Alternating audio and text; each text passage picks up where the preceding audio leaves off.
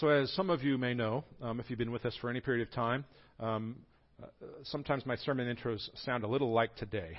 uh, as some of you may know, I come from a long line of fairly fastidious, persnickety, uh, meticulous, and one might say exacting grammarians.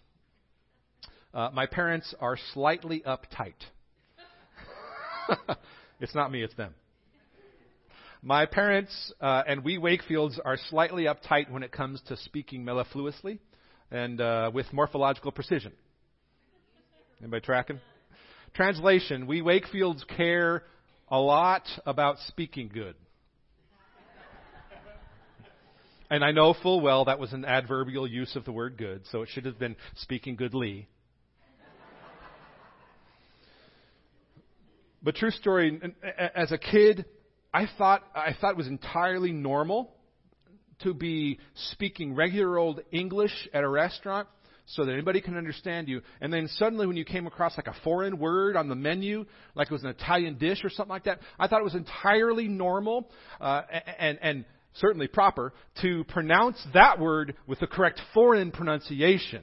Uh, so um, my, my dad would be sitting there, um, or my mom would be sitting there, and we'd be at some restaurant um, speaking English. And uh, yes, I believe I'll have the a manicotti, and uh, make sure it's al dente. Uh, and, and I, I really would like the ricotta cheese, you know, that kind of, that kind of craziness. Um, I thought that was normal. uh, so only when I started doing that, my friends looked at me like, "What is wrong with you?" In college did I start to realize I'm a bit of the weird one. You know anybody like that who suddenly becomes fluent in a foreign language, like when they order at a restaurant where they serve foreign food? Um, that that was me. That is me. About a year ago, I remember sitting at uh, Freiberg's in Johnson City, which is a German restaurant. Real good burger, by the way. Um, sitting at Freiberg's in Johnson City, and uh, I was with a friend, and I said something like I was German, and uh, he just looked at me like, "What is wrong with you?" So uh, it it still happens today. This is kinda like how it is for many Christians when they're speaking with non-Christians. It's like we somehow suddenly become foreigners speaking a foreign language.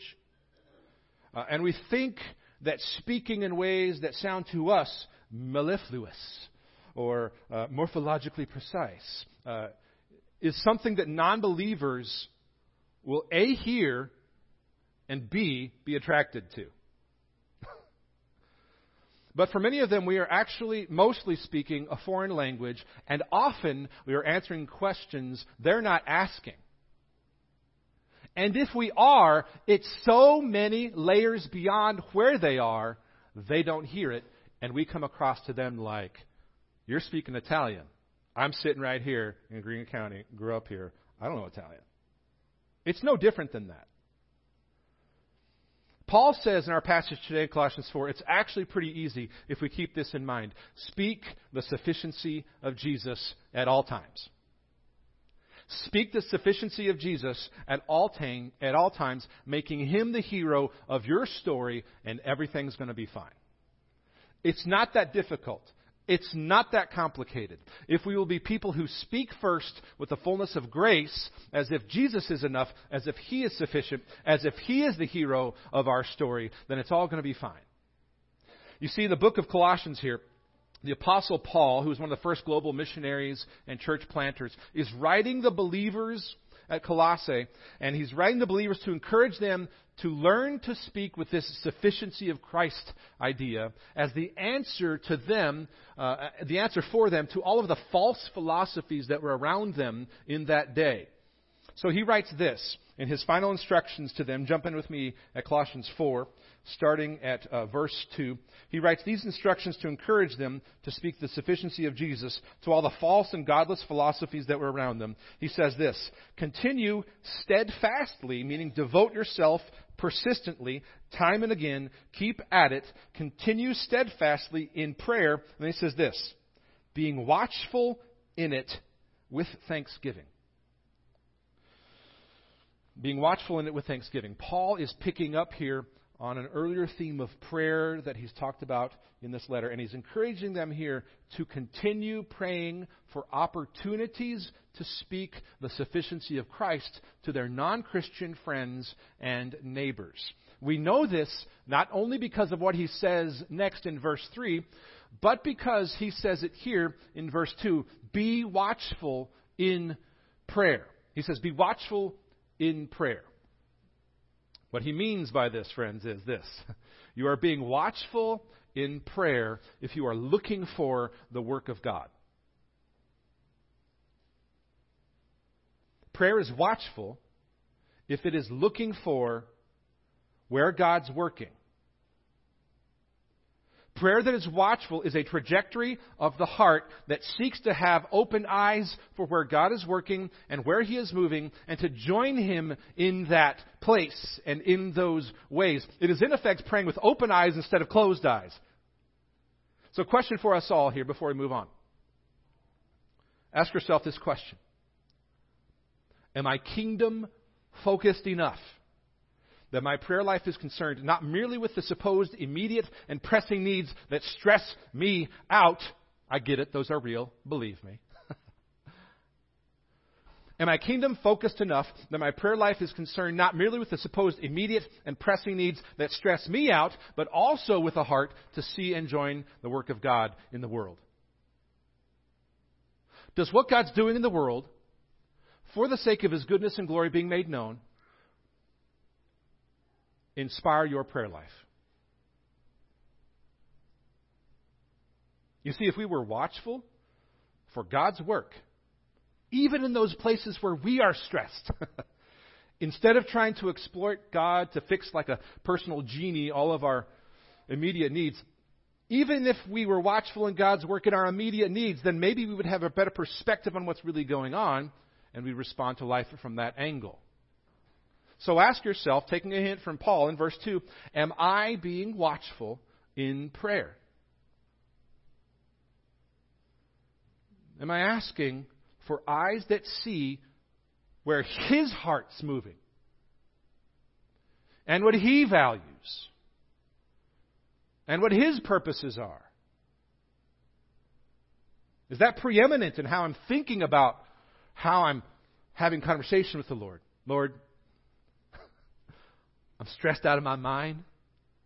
I don't know how I'm going to get this sermon done. I've already worked 80 hours this week. I have no earthly idea how this is going to work. I'm stressed out of my mind. Please help me see what you need me to see so that I can join what you're doing. You've got your own version of all of that. Prayer that is watchful is looking for where God's working. So back to the passage. Paul is reminding Paul is reminding the Colossian Christians here to keep praying watchfully, which in this case means to pray for opportunities to speak the sufficiency of Christ to non-Christian friends and neighbors. And then he says this, look at verse 3. He says, at the same time, while you're doing that, being watchful in your prayer for yourself, pray also for us. He had at least two others with him on this journey. He says, pray also for us, and here's why, that God may open to us a door for the word, that God will open up opportunities for the word or for the gospel, same thing. That God may open to us a door for the word to declare the mystery of Christ, which is a, a way of saying uh, to preach the now revealed truth of Jesus that once was hidden. That's what he means there. To declare the mystery of Christ on account of which I'm in prison, meaning Paul was writing from prison, probably in Rome. Verse 4 that I may make it clear. That is a purpose statement for the purposes of making the gospel clear, which is how I ought to speak. Some of your versions say, as I should. So to summarize here, verses 2 through 4, he says, Pray watchfully, but pray also for us, Paul says, in this mission that they're on. And he says here, pray for two that's. Two that's in verses 3 and 4 here. Number one, that God may open a door to us for the word. And secondly, pray that I may make the gospel clear. Pray, number one, that God would open doors for the gospel. And number two, that I would make the gospel clear. Pray for open doors for the gospel and that I may speak it clearly. Open doors for the gospel and speaking the gospel clearly. Simple question. How often are we praying for things like those two things? Open doors for the gospel to be spoken clearly. Because this is apparently a more specific application of Paul's previous guidance to be watchful in prayer. How often are we praying for the forward movement of the mission of God's glory in the world? How often are you praying for open doors for the gospel to be spoken clearly? For you, for others, for this church. Are we corporately watchful in how we ask for the Lord to move? How radically different would our lives be and this church be if we prayed beyond the temporary personal comforts of self to the kingdom purpose of declaring God's goodness and glory in Jesus. If you woke each day and one of your preeminent thoughts, your primary motivations, the first thing that comes to mind is a heart for the forward movement of God's mission in the world, you would approach that day fundamentally differently. Listen, y'all, I long to be part of a church and a Christian community that is white hot with gospel mission for the souls of non believers. Because all of us were once non believers.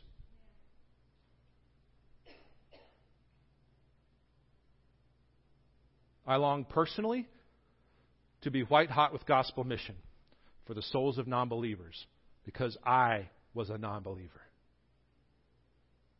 And I believe it is entirely biblical and good and right, and it is truth to say that Jesus saves us from a slavery to sin that otherwise forever condemns us to a hell without the presence of God if it weren't for someone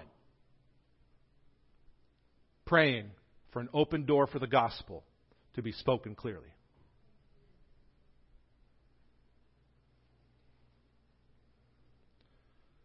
Let me say this another way.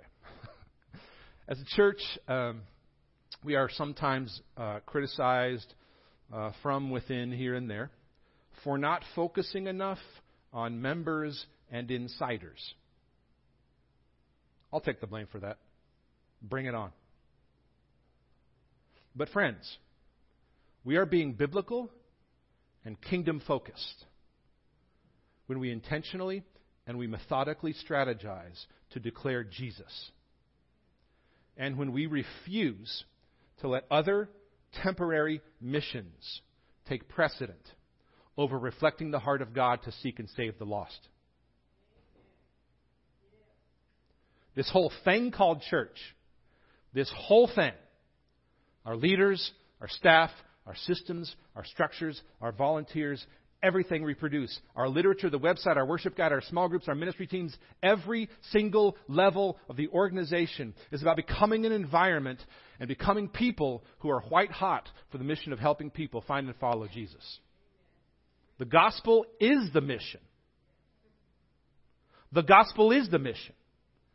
And we should pray like it for ourselves and for our families, for our marriages, for our children who gives a hoot if your kid is successful financially and has a good degree and is well liked in the community socioculturally if they don't know Jesus and they're not about the gospel? We are really good at helping our kids become good in worldly ways. Really good. But how many of our kids care about the mission of the gospel because that's what God cares about.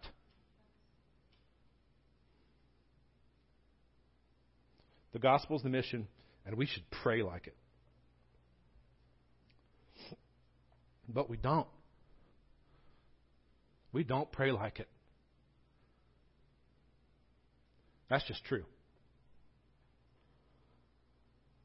So we should pray like the gospel is the mission. And we should act like it, and we should speak like it. Those are the three things Paul's saying. Pray like it, act like it, speak like it. We should pray like the gospel is the mission. We should act like it, and we should speak like the good news that Jesus is enough is, is the thing that informs how we speak to others.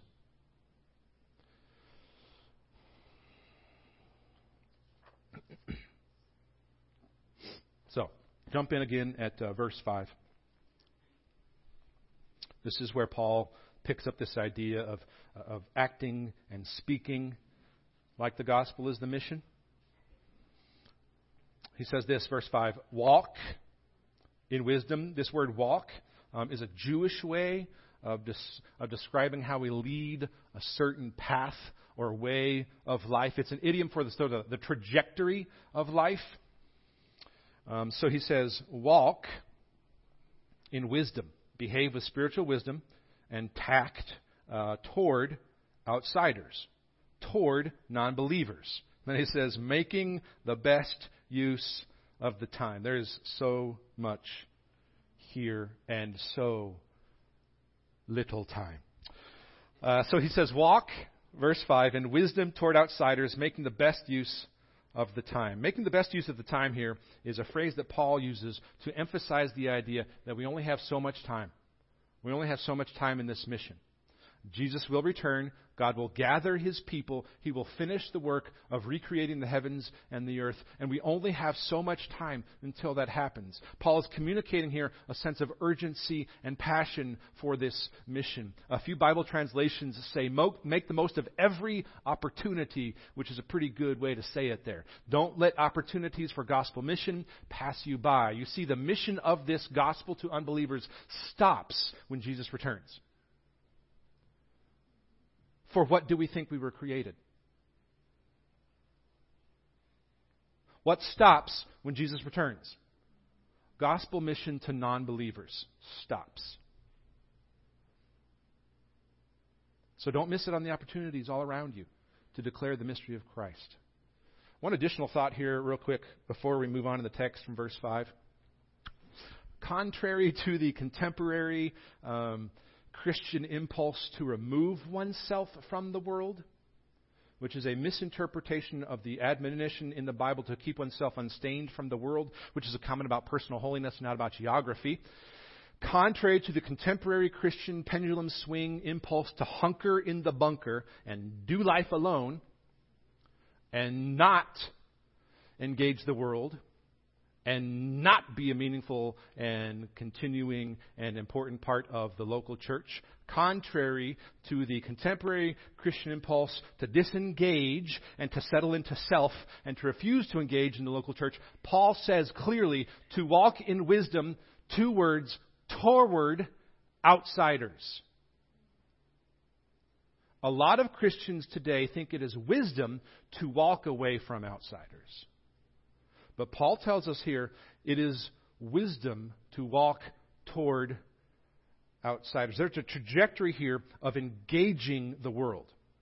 It is apparently not the best use of our time as Christians to disengage from the world. Let me just say it simply this way Christian disengagement from the world, hmm, not a good tactic for gospel mission to those who don't know Jesus. And we sanctify that as if personal holiness and gospel mission are mutually exclusive. Doesn't make sense. Not right. We believe it's actually biblical to say that engaging in gospel mission is the best tactic for, gain, for gaining and maintaining personal holiness. We actually believe that helping people find and follow Jesus is a biblical strategy for becoming who God made you to be. Seven habits, worship and serve. Next steps, connect in a small group, pursue generosity, pray and study the Bible. Guess what? All of those things are about mission, and they're about you becoming who God made you to be.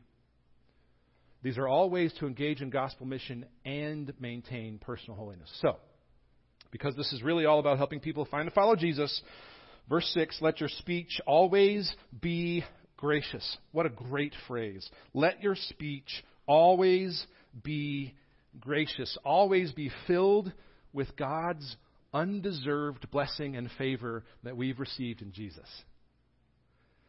That may feel like I'm fitting too much into that word gracious, but, but I think that's what Paul is saying here. He's telling us to make sure that our speaking, uh, that it begins with, and that it's full of God's undeserved blessing and favor to us in Jesus. Which is to say, make sure the foundational assumption that infuses and inspires the way that you speak is the idea that Jesus is enough.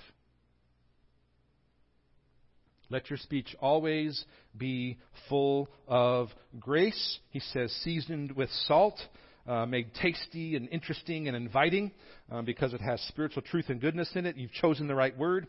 Let your speech always be gracious, seasoned with salt. And here's why so that you may know how you ought to answer each person. 1 Peter 3 5, uh, 15 says, uh, so that you are prepared to give an answer you are prepared to give an answer to anyone who asks for a reason for the hope that you have in you. So, two easy takeaways today. We'll close with these. Two easy takeaways. Number one is just what Paul says. Number one, please pray with us that we will have a white hot focus on gospel mission to non believers. Just like, just like another Christian and another church and another believer had as their mission to you. Please pray with us that we will continue to have a white hot focus in our gospel mission to non believers. Pray for open doors, for telling the story of Jesus as sufficient to those who desperately need to know the freedom from their self salvation project. Pray that we would be clear in how we declare that. Clear in making Jesus the hero of the story and not ourselves. Clear in making Jesus the hero of our story and not ourselves. Because, by the way, nobody believes the You're So Amazing story. Nobody believes it. Get a few years on you, and you see right through that. Number two, please be careful and tactful and winsome uh, and attractive in how you speak with non believers. Um, let your speech always be gracious, filled with the truth that Jesus is enough and that He's the hero and that we are not. Speak, speak graciously. Talk with the gospel uh, of God's grace to you uh, as your first option. Like, is, is the gospel of God's grace to me the first thing that comes out of my mouth in how I, how I speak and I interact with a non believer? Or, or, is it, or is it anger at how messed up the world is? Or, or is it sarcasm at how undependable he is, or, or how gossipy or off kilter uh, her life seems to be? Is the gospel of God's grace to you the truth that infuses and that inspires how you talk toward non Christians? If we will do these two things, pray watchfully, and we will walk and talk with grace and wisdom with non believers, God promises He will make his presence known, and we will reap a harvest of souls. Jesus himself said, The harvest is plentiful, the laborers are few. We're asking for you to be a laborer with us. Jesus says, Open your eyes and look at the fields. They are ripe for harvest. If we will pray watchfully, we will walk and talk with grace and wisdom toward non believers. Uh, we will see God move in power among us. Let's pray, friends. Father, forgive us for a mission that included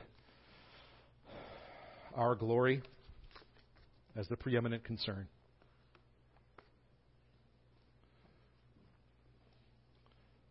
Father, again today, because of your word to us, because of the witness of those who have gone before, we see the truth of your sufficiency in Jesus. Lord, make it to us crystal clear.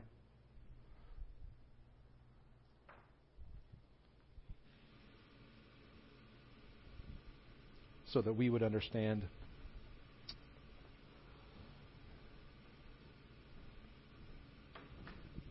that it is your goodness and glory being made known that brings to us satisfaction and peace and contentment and joy that we can't know without your leading and your guidance. Father, in the quiet of this moment, we're grateful and we're thankful um, that those who have gone before us prayed watchfully for opportunities to speak the gospel to us,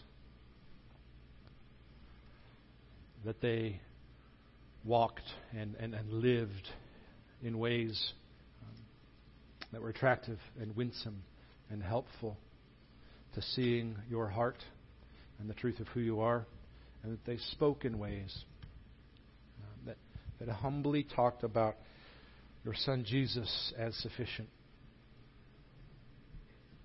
Uh, Lord, give us the courage and the strength. Uh, make of us men and women of prayer uh, so that we would continue to say yes to your mission for our lives, trusting uh, that joy and peace and satisfaction uh, are on the other side of us saying yes and committing to that mission, Lord. We ask this in the name of your Son, Jesus. Amen. Uh, so, real briefly.